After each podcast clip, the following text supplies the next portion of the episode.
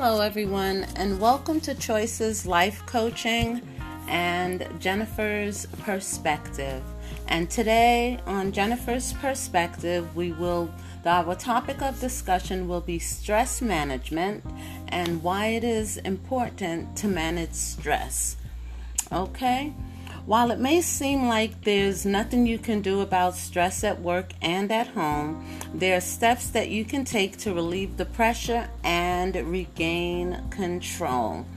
Now, like many things, it is very important to manage stress. Why is it important to manage stress?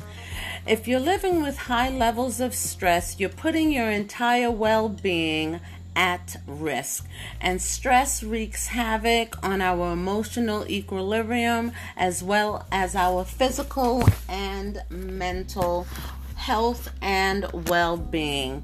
It narrows your ability to think clearly, function effectively, and enjoy life. It may seem like there's nothing you can do about stress. The bills won't stop coming. There will never be more hours in a day, and your work and family responsibilities will always be demanding.